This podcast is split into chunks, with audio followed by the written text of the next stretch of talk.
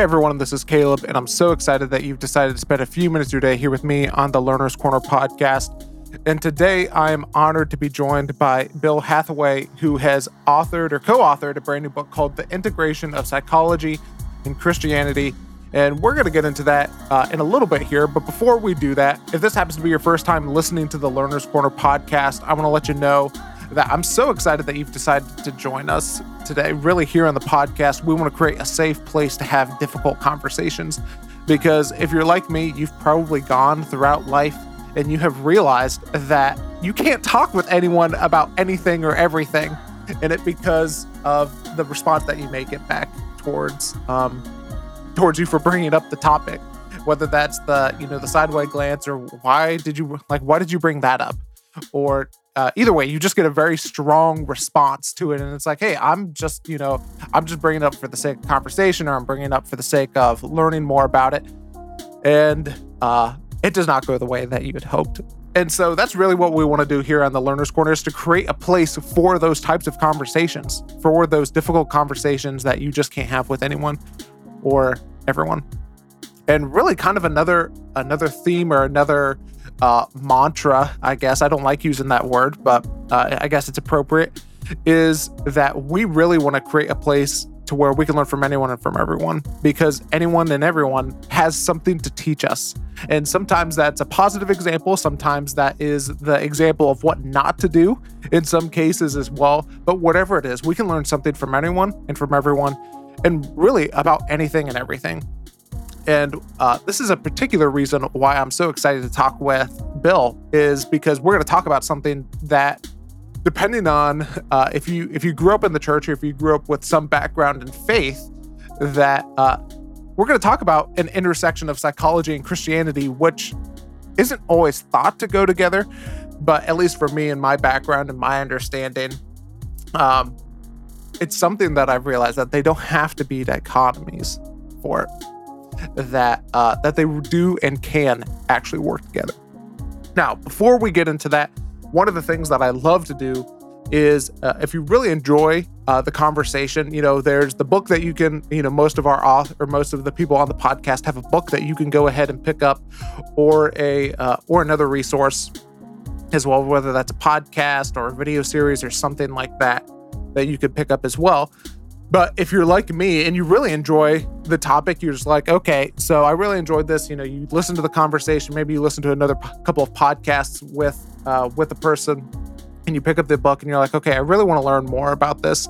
That's why we have something like the Learner's Corner recommended resource of the week. And for the most part, I try to tie uh, what we're what we're covering or try to connect the resource to what we're covering as well. And so, one of the things that I wanted to uh, recommend today is a video that I saw recently that I got uh, sent to me by one of my friends, and it's uh, and it's a YouTube video, and it's from uh, the account is Good Blood, and the video is called uh, Ocarina of Time, a masterclass in subtext. Now, if you're not familiar with Ocarina of Time, it is a classic Nintendo 64 game con- or a game for it's attached to the Legend of Zelda, which is uh, probably one of, uh, well, not probably, it is one of the greatest game franchises that has ever come out.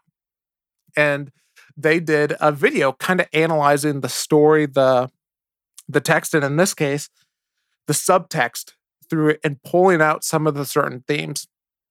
And if you've played it before, uh, you know, it's a very fun game. It's one of uh, one of the best games that I played as a kid, and it still, in my opinion, still holds up today. It's a little bit uh, old stuff, old school with the with the controls and stuff. Uh, but they anal- they analyze it and they look at it through the the lens of sorrow and how that plays a role and how sorrow and sadness aren't really mentioned in there. However, it is a very uh, it is a very present theme throughout the game. It's about 30 minutes, and so I'm going to link to that in there. And one of the things that it just made me think about is how present emotions are in conversations, even if they don't seem apparent as well. And just the need for us to pay attention to that. And that's one of the reasons why I'm recommending it. Uh, because one, I really enjoyed it. And two, here's how I see it connects to the conversation is that a lot of psychology is dealing into the deeper, into the deepness of and understanding what is behind your actions, what is the motives, and understanding what is really going on in there as well. So you can feel free to check it out. Also, I would love to hear uh, your thoughts from it. And the best way to reach out to me is uh, through our email address, which is learners corner podcast at gmail.com. Would love to hear from you uh, of any of your takeaways from previous episodes, from this episode, from the Learner's Corner resources, or anything that you have as well. Now, let me tell you a little bit about Bill before we dive into our conversation. Bill is the executive vice president for academic affairs at Regent University. He also is a professor and, and former dean of the School of Psychology and Counseling at Regent. He has written numerous articles and book chapters and is co-editor of Spiritual Intervention, Spiritual Interventions in Child and Adolescent Psychotherapy. Now, without any further wait, here's my conversation with Bill Hathaway.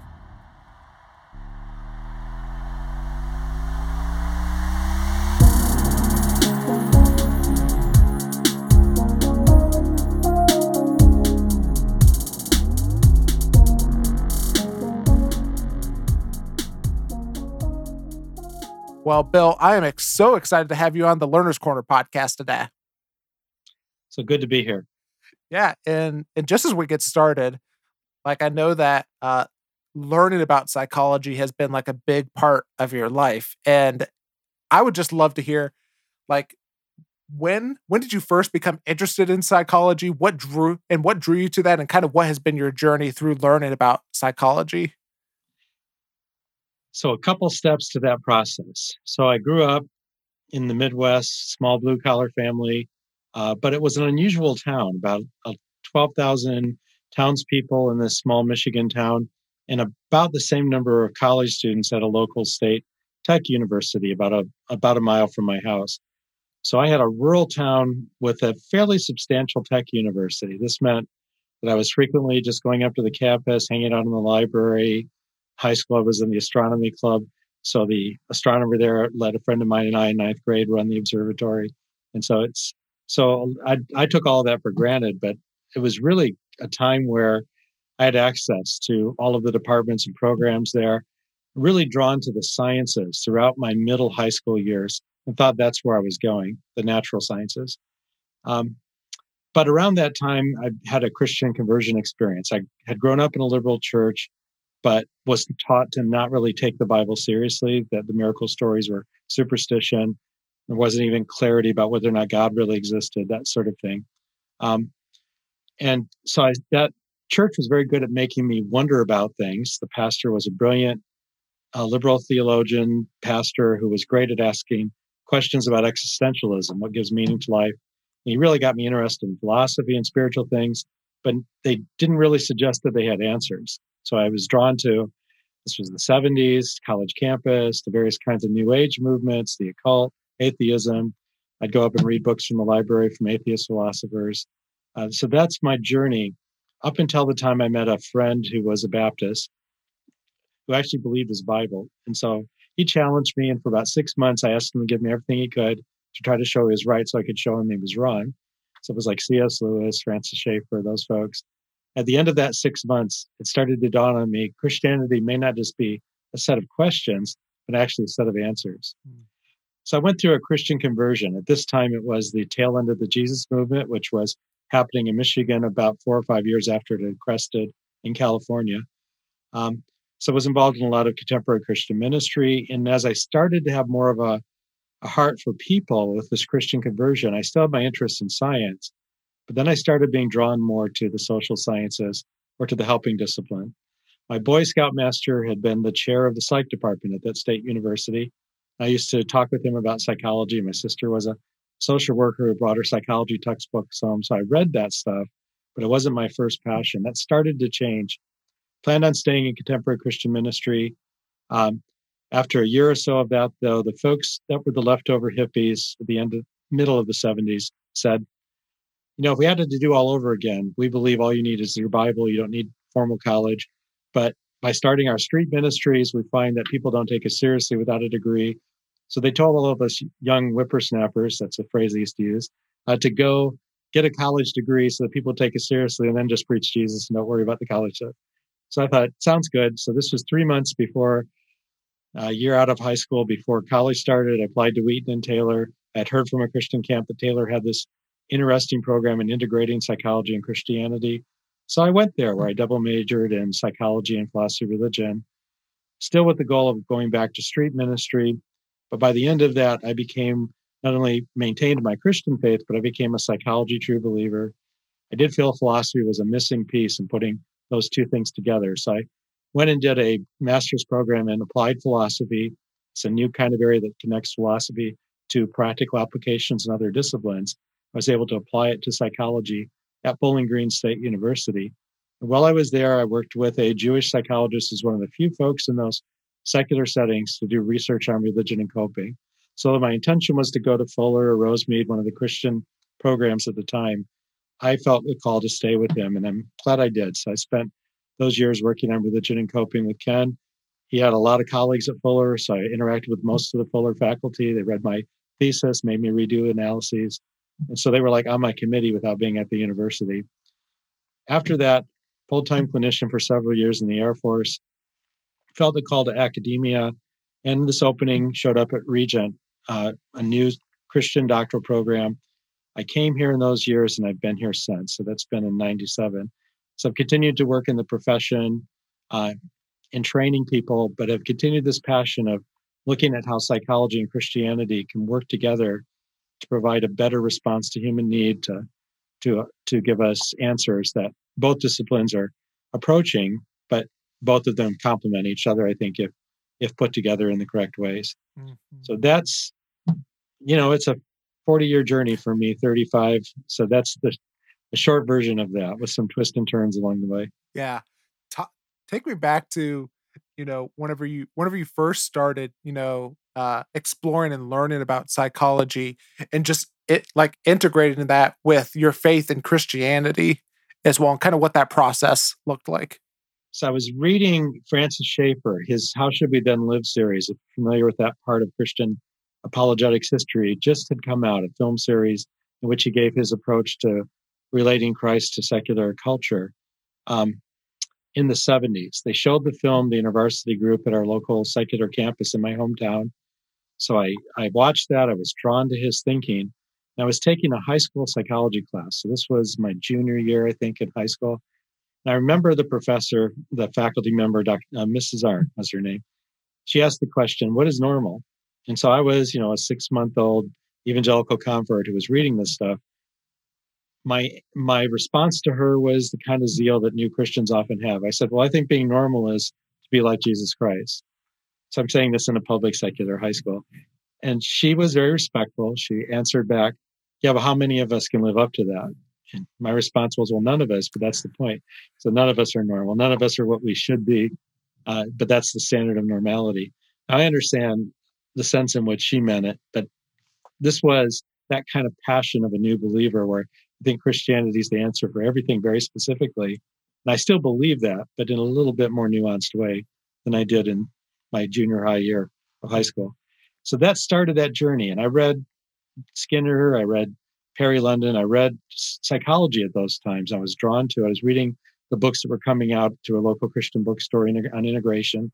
Uh, so some of the pivotal texts, the 70s is when a lot of that early Christian literature introducing psychology and theology and how to integrate them was being published by Baker, InterVarsity, some of those publishers, and Zondervan. So uh, so I read as much of that as I could before I made it to college, and it's really why I went to college to continue that that journey.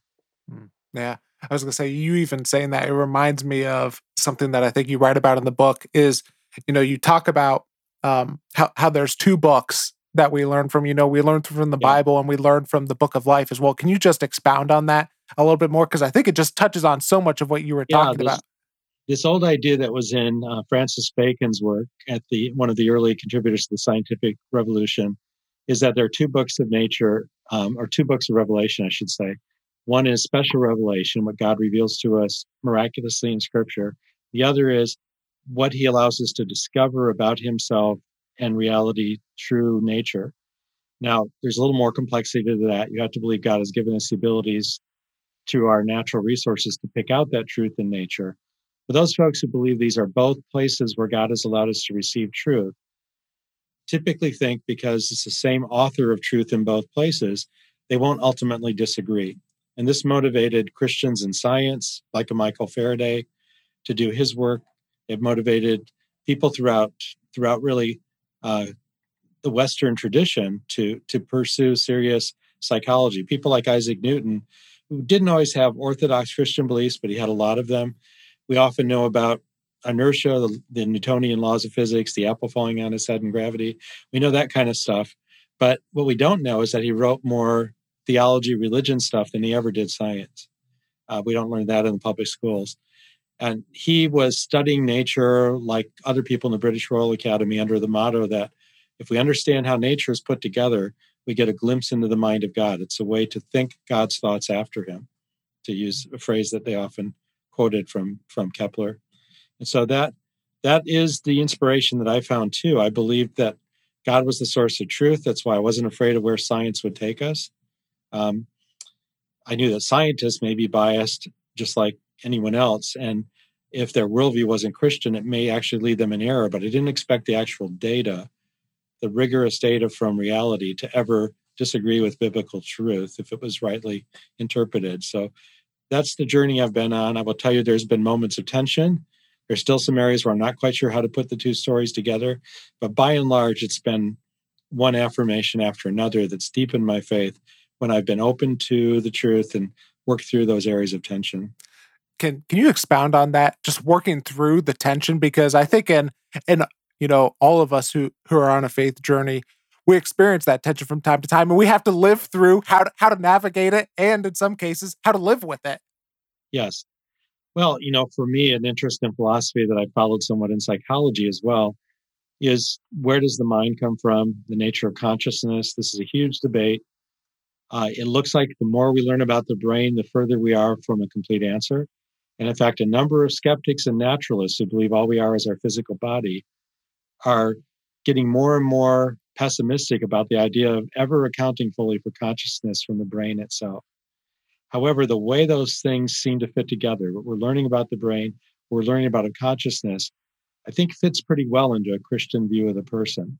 And it doesn't surprise me that there is a part of us that can't be reduced to just our biology or its functioning, uh, even though I think biology is an important part of who we are in ways maybe sometimes Christians under underappreciate because of our focus on spiritual concerns. And so both of those things work together for me in ways that are, are helpful. But also, just I've engaged people in my graduate studies, particularly in secular programs, that I knew would have very different views from me, largely because I grew up in this liberal, unbelieving background. I didn't want to believe in Christianity even after I was a Christian if I was just being misled. Mm. So when I was in the early psych program, Antony Flew, who was at that time one of the world's leading atheist philosophers, came to our university as a visiting scholar. So I sought him out. We created a tutorial. We read through a defense of the Christian faith by an Oxford professor.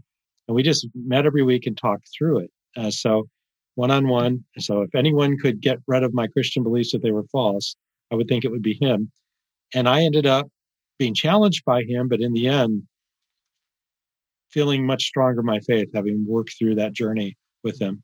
And I, I would see this again and again with people I engaged that were from a very different perspective than me. So I've not been afraid to submit my faith to the test. It's not that I don't have conviction. I think the other mistake sometimes, particularly young Christians can make, particularly in the age of learning from the internet, is to have beliefs that are like a windmill. Whichever way the wind blows, your beliefs change.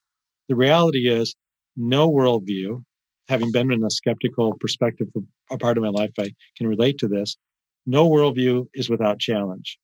So if you think that the second your worldview runs into some turbulence, it's time to give it up or to hold it less tentatively. Well, you'd be constantly being in turmoil throughout your life. It's just not human. The way the way some of the early um, existentialists or William James put it, having these ultimate beliefs is kind of a forced choice. We can't just live in a holding pattern. A friend of mine who was uh, an interesting philosopher, agnostic, shared an office with me in, in a philosophy program. Um, wasn't was someone who thought this.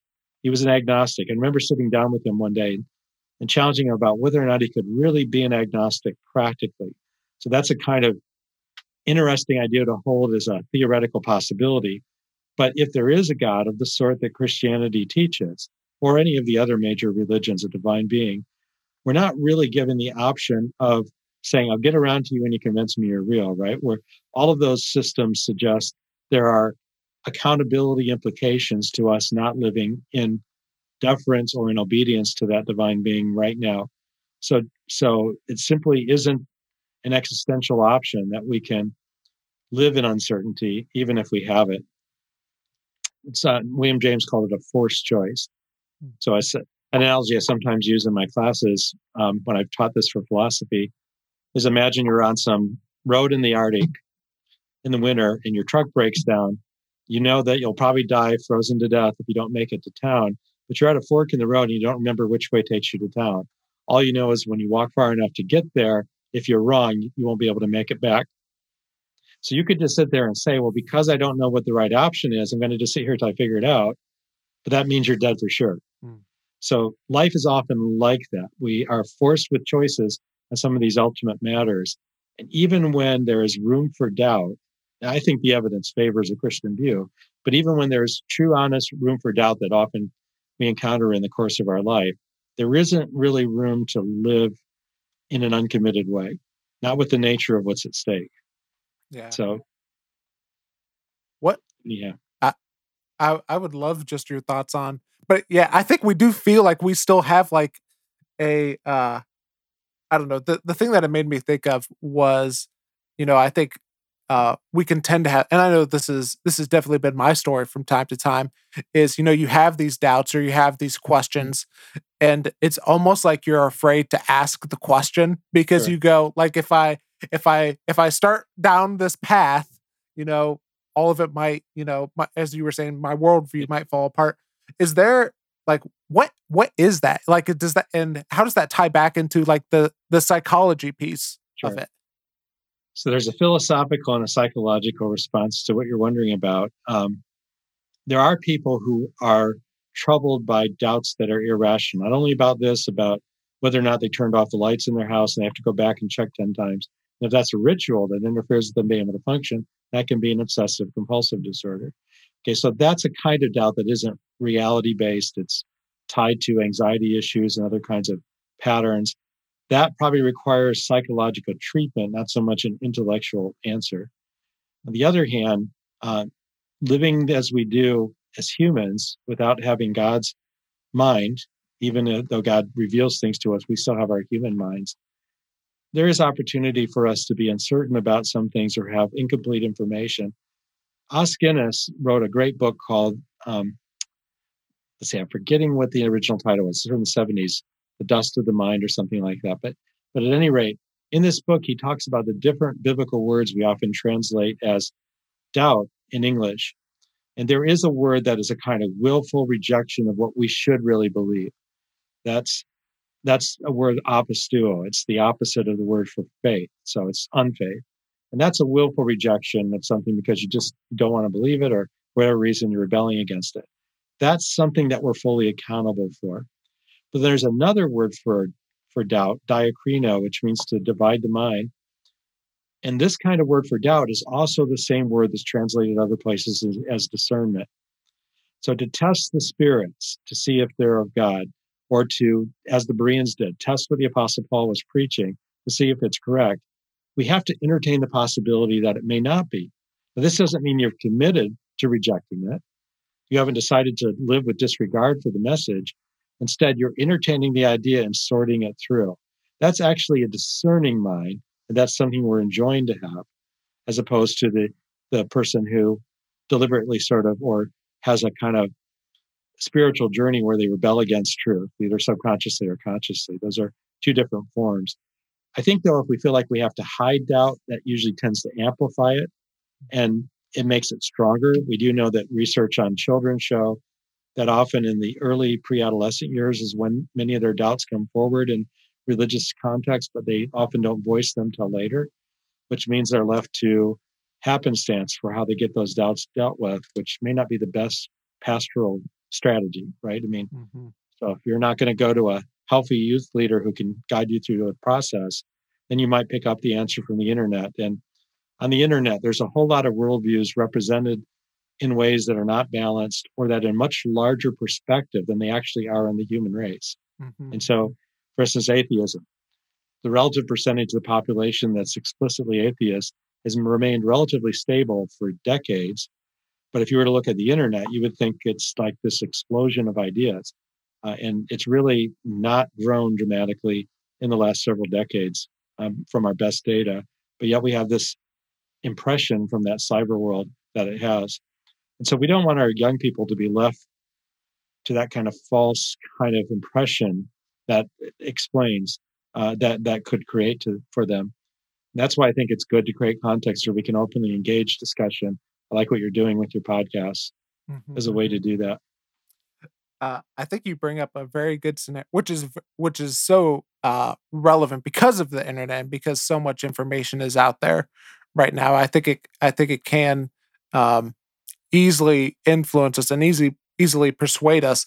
Uh, how do you go about having conversations with people who are like, "Hey, I, you know," and and it could be, "Hey, I read this book, I listened to this podcast," yeah. um, and how do you, how do you go about navigating the conversations with someone who is like, "Hey, I am I am adopting this worldview, which is different than the one that you tend to have." Yeah, so it depends on the person and what my relationship is. I mean, so as a philosopher, pre teacher sometimes, I had teach philosophy still at some military campuses for years, then a local state university as a side job.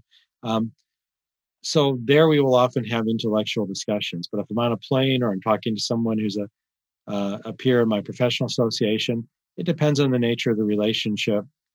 In those moments where you really can have an open, honest conversation, I try to follow them relationally.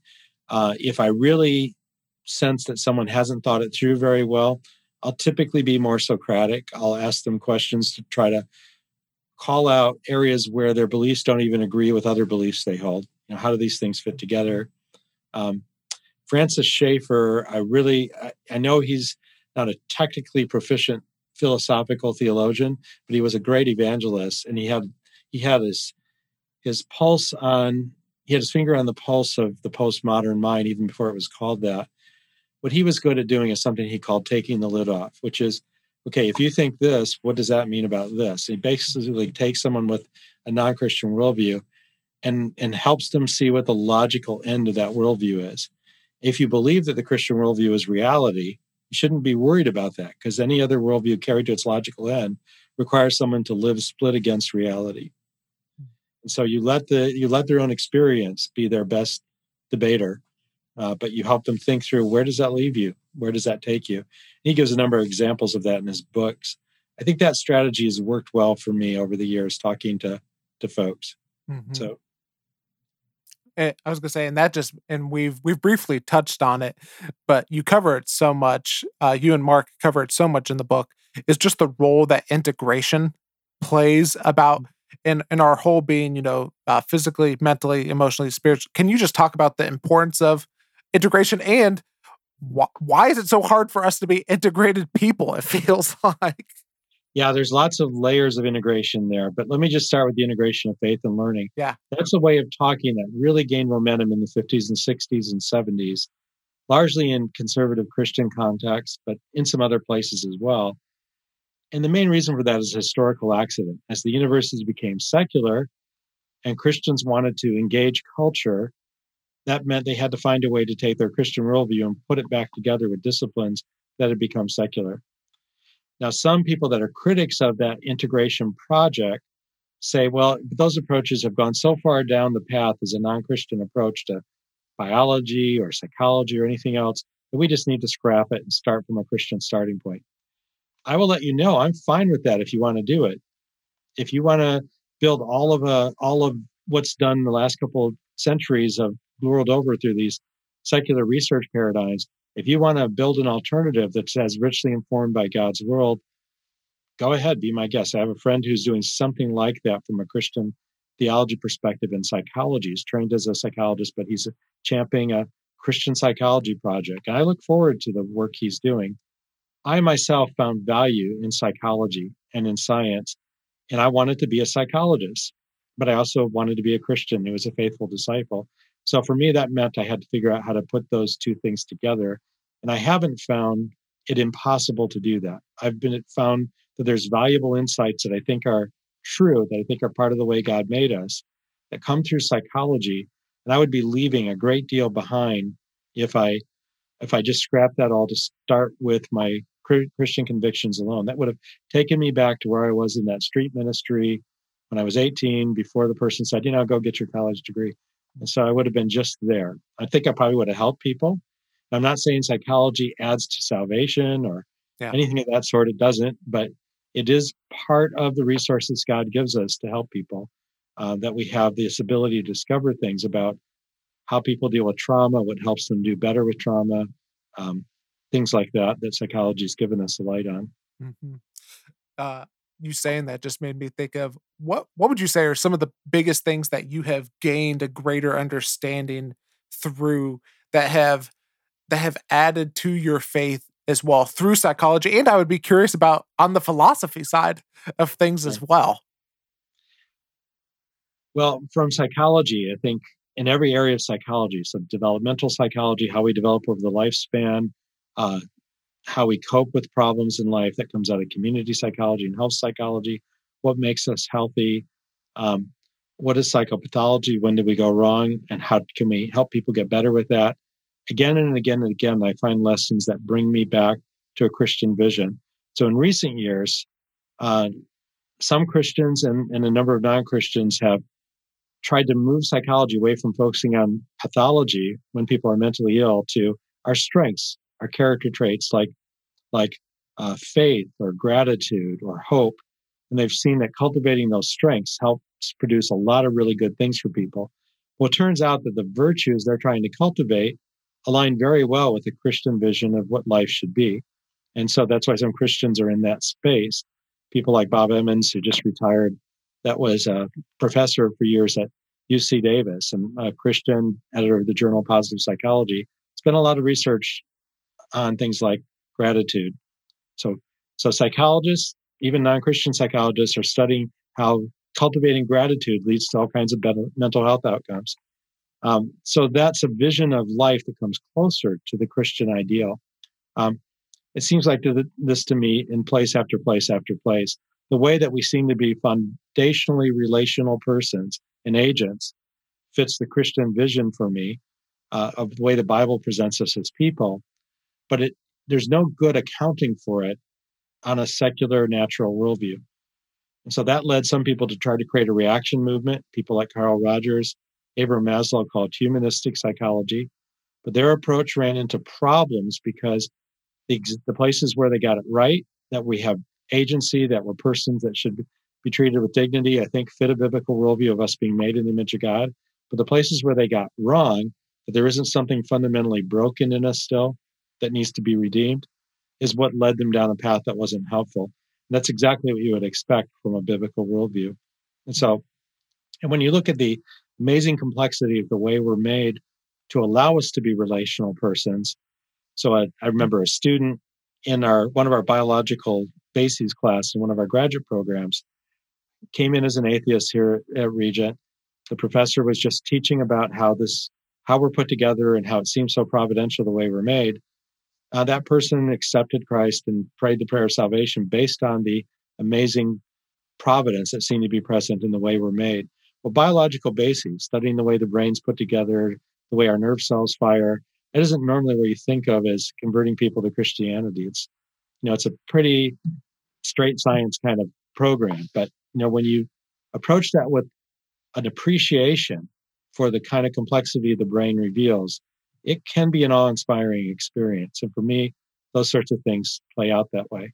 Mm-hmm. So, uh, and can you talk on the philosophy side of things of what you've gained through learning about that and how it, you know, yeah. so I, I became more and more convinced that Christianity was true.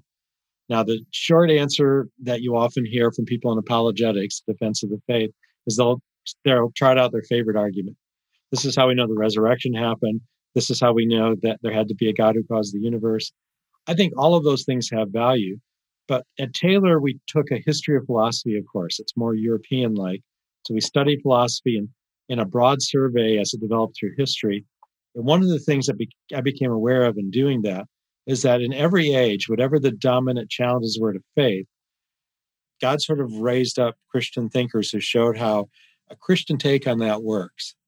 When you think about Christianity in all the different cultural forms it's existed in, finding a viable way to present itself to the mind, despite all those different worldview things, well, for me, that's almost kind of like an evolutionary proof of Christianity that you have a worldview that can function well, and despite whatever window on truth people can come up with throughout all of human history, that's amazing to me. Um, it's not exactly a philosophical argument, but one thing that that really resonated with me along that regard is in 2012 I was part of a delegation to bring a psychology of religion focus to the new sociology of religion conferences that were happening in China. So these were in Beijing. And so this was the first time there were five of us from the States there talking about psychology of religion. But the dean of of the university that Mao created, Renmin University, took us around to meet some of the religious leaders in Beijing. So we met the head of the the um, the head lama at one of the uh, the one of the temples. We met the head of the Taoist order, um, the doc- Doctoral Association of Taoist monks. We also met with the Archbishop, the Catholic head of the Catholic Church in China, the oldest Catholic church that was formed. He told me a story about how until the 1990s, after Vatican II, when it was okay for churches to give the Mass in the language of the people, um, that it was something they weren't allowed to do. Their their Catholic structure was cut off from contact with the Vatican, they didn't know it was okay. So as late as the 1990s, you had routinely Catholics in China worshiping God in Christian churches in the language of the Roman Empire. Now, why does that matter? Well, what, what it impressed me about is the staying power of Christianity. That something that became so convincing in an empire that's been so long gone continues to be persistent and have forms in places as different as Beijing, China, post Maoist China in the late 20th century. And so, so there are lots of answers. I've had a chance to study with people like Antony Flew, prominent atheist, and I ended up being quite convinced at the end of those journeys that Christianity holds its candle to anything that the skeptics can bring about. I've also was quite impressed when you take someone who's really serious about atheism, not in the sense of being a militant political advocate, but someone who's really gone into it deep, how thoughtful and respectful they were and challenged by biblical faith. So Tony Flew, for instance, the atheist, told me that he was often uh, quite caught, quite struck struck back by how naive American atheists were, that they didn't realize how serious the challenge was to their atheism from serious Christian thought. He, by the way, wrote a paper as an undergraduate at, philosophy, and, at Oxford in philosophy that became one of the most cited philosophy papers in the last part of the 20th century. He wrote that paper that he gave as a lecture in the Socratic Club that C.S. Lewis ran. And C.S. Lewis helped him strengthen the paper, even though they disagreed about the answers. Wow. So, and so he was very respectful of yeah. serious Christian scholars, even though England has a much more secular culture. He he always knew people like Lewis that were serious defenders of the faith. In America, we have a much more religious culture, but much of our academia is naive in their atheism. They're very confident that they're right and very naive about the basis for why they should or shouldn't feel that way. Mm-hmm. That's what I encountered in in my journey, uh, 12 years of graduate school, just about. So just journeying through that. So it's it was uh, my experience is that that you didn't have to worry if you allowed answers to be dealt with openly. I'm not saying I always had an easy answer. I didn't, but but at the end of that journey, the direction of the evidence never seemed to favor unbelief for me. So, mm-hmm. yeah, I was gonna say, and it, it even makes me think of um, what you were talking about of of the naiveness of it, and even going like I think there's even a, a, a naiveness in terms of our faith sometimes of just sure. of just realizing that our our answer is much more solid than what I think we tend to think that it is. Yeah, and I don't think I think Alvin Plantinga as a philosopher has given us some good philosophical basis for this, but I don't think the everyday believer has to first read through all of Aquinas and become, you know, a doctorate in philosophy before they can give an answer. That's not mm-hmm. what the mm-hmm. Bible says. Yeah. I think there is good reason to believe, based on our own blue collar, plebeian, everyday life, uh, and for those folks who can answer questions in a way where a different kind of answer is needed, which isn't everyday people. Yeah. Then I think God has given us people that can do that. And that was already present in the Bible, right? I mean, yeah. we, we saw people just, I don't know what happened. I just know I couldn't walk before, and now I can. And that's all they were told to do is just yeah. tell their story versus people like Paul who could give answers about how Christianity fulfills the biblical tradition or something like that. Yeah. And so I, I think God calls us to all be in the roles we're given. And there are, it is rational to believe in faith based on the best evidence you have, um, even if you don't have the formally trained mind. Now, it doesn't mean I don't value formal training, but I, yeah. I do. But I, I just think that um, sometimes it's it's an easy game is for someone to read some philosophy that the, the blue collar people with them in the factory have never read, and then to feel smug and you know trying to shame them by not knowing any philosophy. That's yeah, that's that's intellectual gamesmanship. That's not really searching truth. Yeah. So I was gonna say, and Paul talks about that knowledge that puffs up. Yeah. yeah. uh, one one other thing that I wanted to um, ask you about as uh, as we're moving towards the end is I I would love your thoughts on what are some of the big uh, questions either that you're seeing in philosophy right now, or it could just be psychology, um, or really just some of the big questions that you're seeing that like, hey, you know, a- as the church or as Christians, like we're going to need to start thinking through these things because they're the prominent of the day. Well, given the nature of our text, let me focus on psychology for a minute. Yeah. It's not anything new, but it's gained a new kind of urgency. I think one of the things Christians have to continue to think through is how do we deal with issues of sex and gender from a biblical standpoint? The world has a narrative, and that narrative is really nothing new. It's an extension of the sexual revolution of the 1920s and 60s, but has now gained a scope of, of cultural influence that if you hold a traditional biblical sexual ethic, uh, it's you are automatically in a one down position. And it's it's very difficult to hold that view without being viewed as bigoted or hateful, which I don't think we should be. I think there's ways to hold a traditional sexual ethic, just like we did in the ancient Greco-Roman world when Christianity was very unpopular for centuries, without being judgmental or or hostile or inhospitable to people.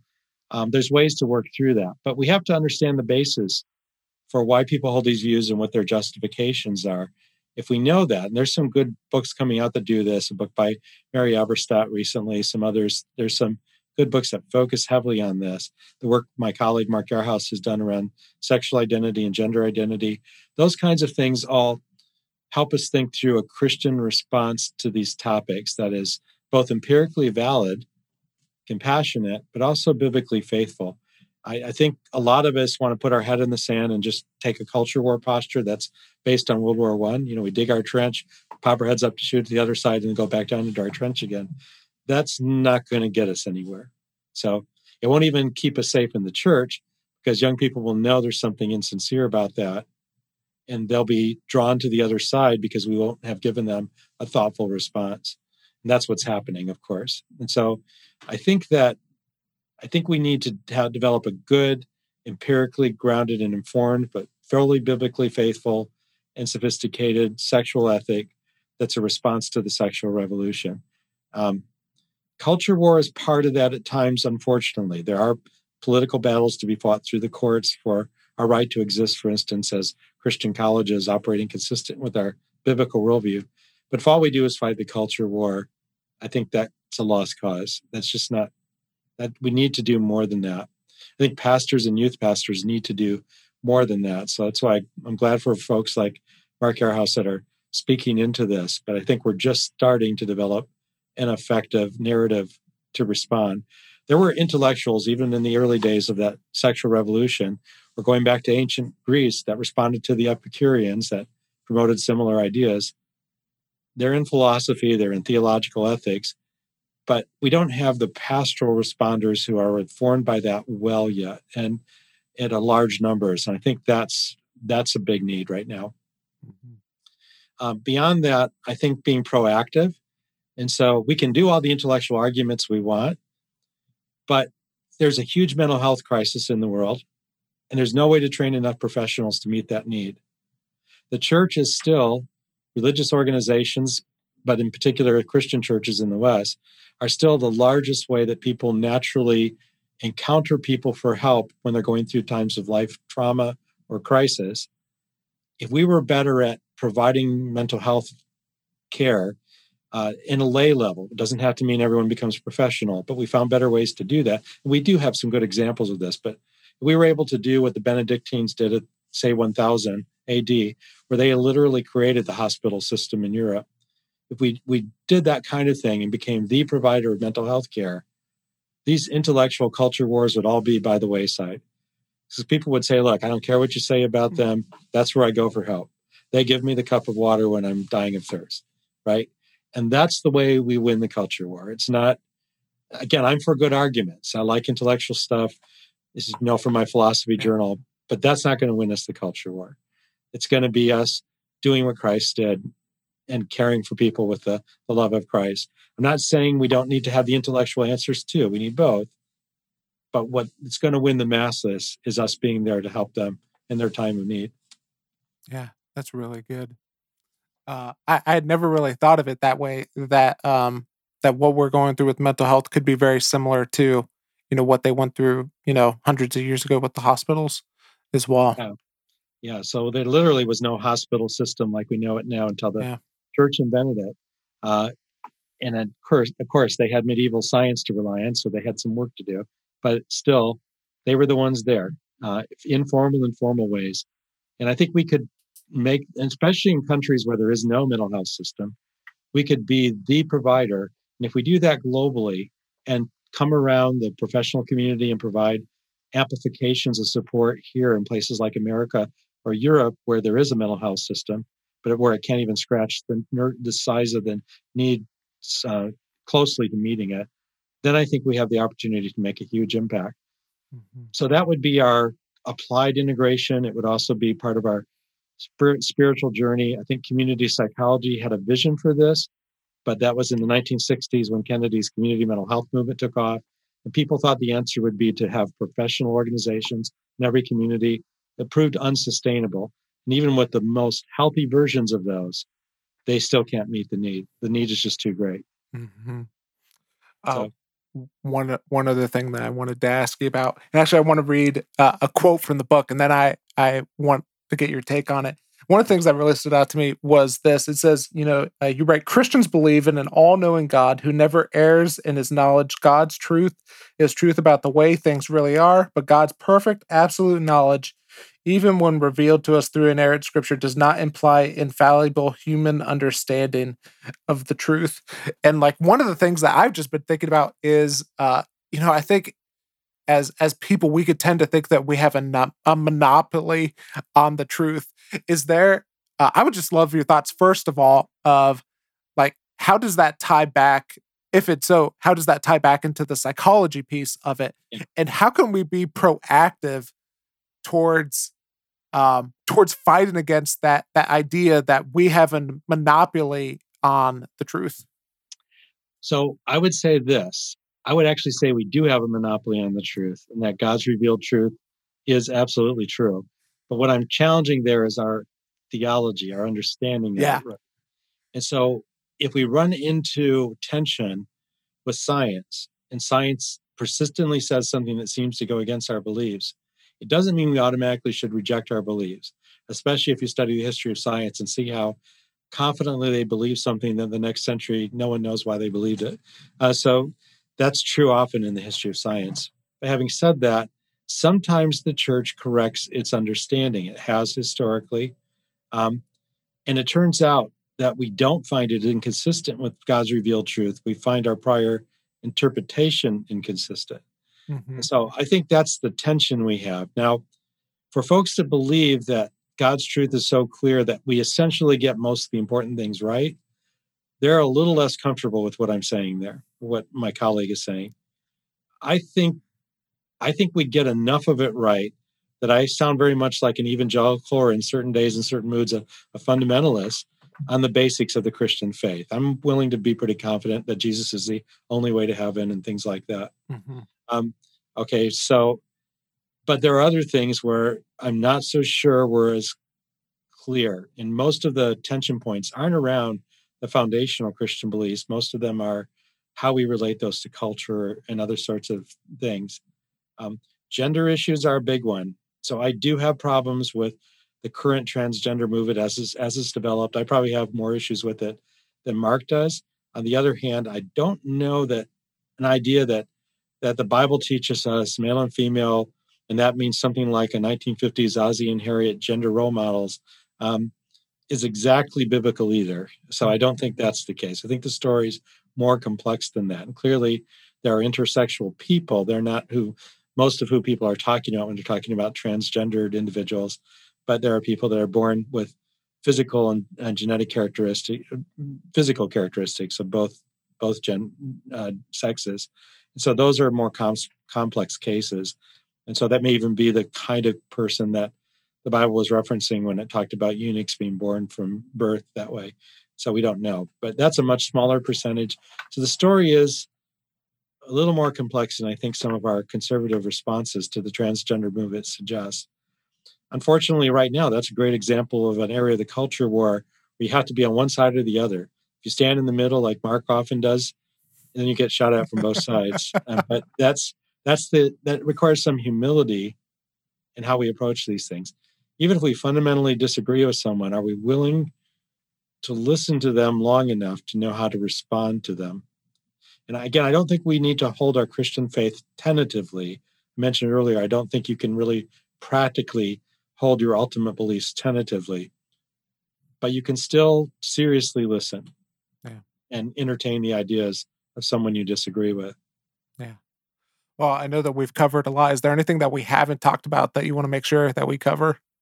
So I would just say we've had this heavy philosophical kind of version of the book. And for anyone who's interested in the text, we do get practical. We have chapters that talk about how you grow personally while you're navigating this journey, a chapter on how you do clinical work as a as a Christian if you're in those secular mental health professions.